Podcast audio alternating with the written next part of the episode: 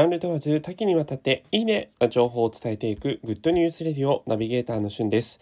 今日あなたにご紹介するのは星野源さんの新曲創造についてご紹介します。いわっと知れた大人気歌手そして俳優でもある星野源さんの新曲創造あの作るという字がね2つついてる創造ですねが2021年2月17日にリリースされました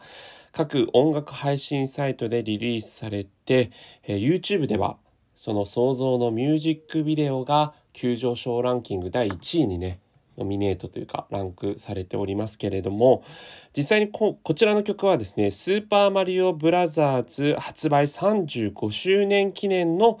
テレビ CM ソングにもなっていた曲なんですね。なのでそのテレビ CM が流れていた昨年ですかねえー、聞いたことあるよっていう方もいらっしゃると思うんですが、まあ、その時はこうテレビ CM の尺用にこうあったんですけど今回このフルバージョンという形で、えー、満を持してリリースをされたということで星野源さんの新曲ね、まあ、昨年あの、えー「うちで踊ろう」が、あのー、まあ、本当にこう SNS を通して中心としてヒットしたりとか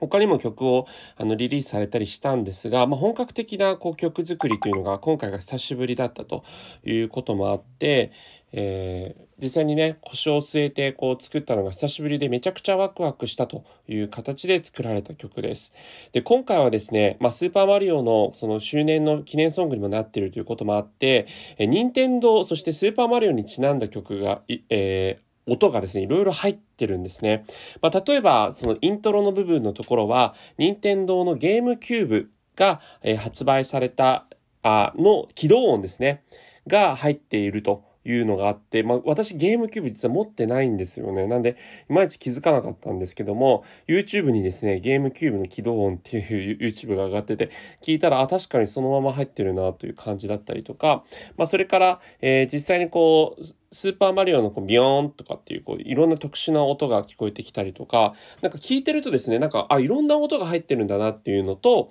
歌詞もですね、あの、任天堂の社長が言った言葉とか、すごい名言がいろいろ入ったりしてるんですね。で、聞けば聞くほど、なんか、面白い音入ってるなっていう、こう、噛み締めるほどいい曲だなと思うスルメソングでもあるので、えぜひですね、1回、2回、3回聞いて、歌詞と合わせて照らし合わせて聞いたりして、皆さんの中でこの曲の解釈を見出してしていただくと楽しいんじゃないかなと思います。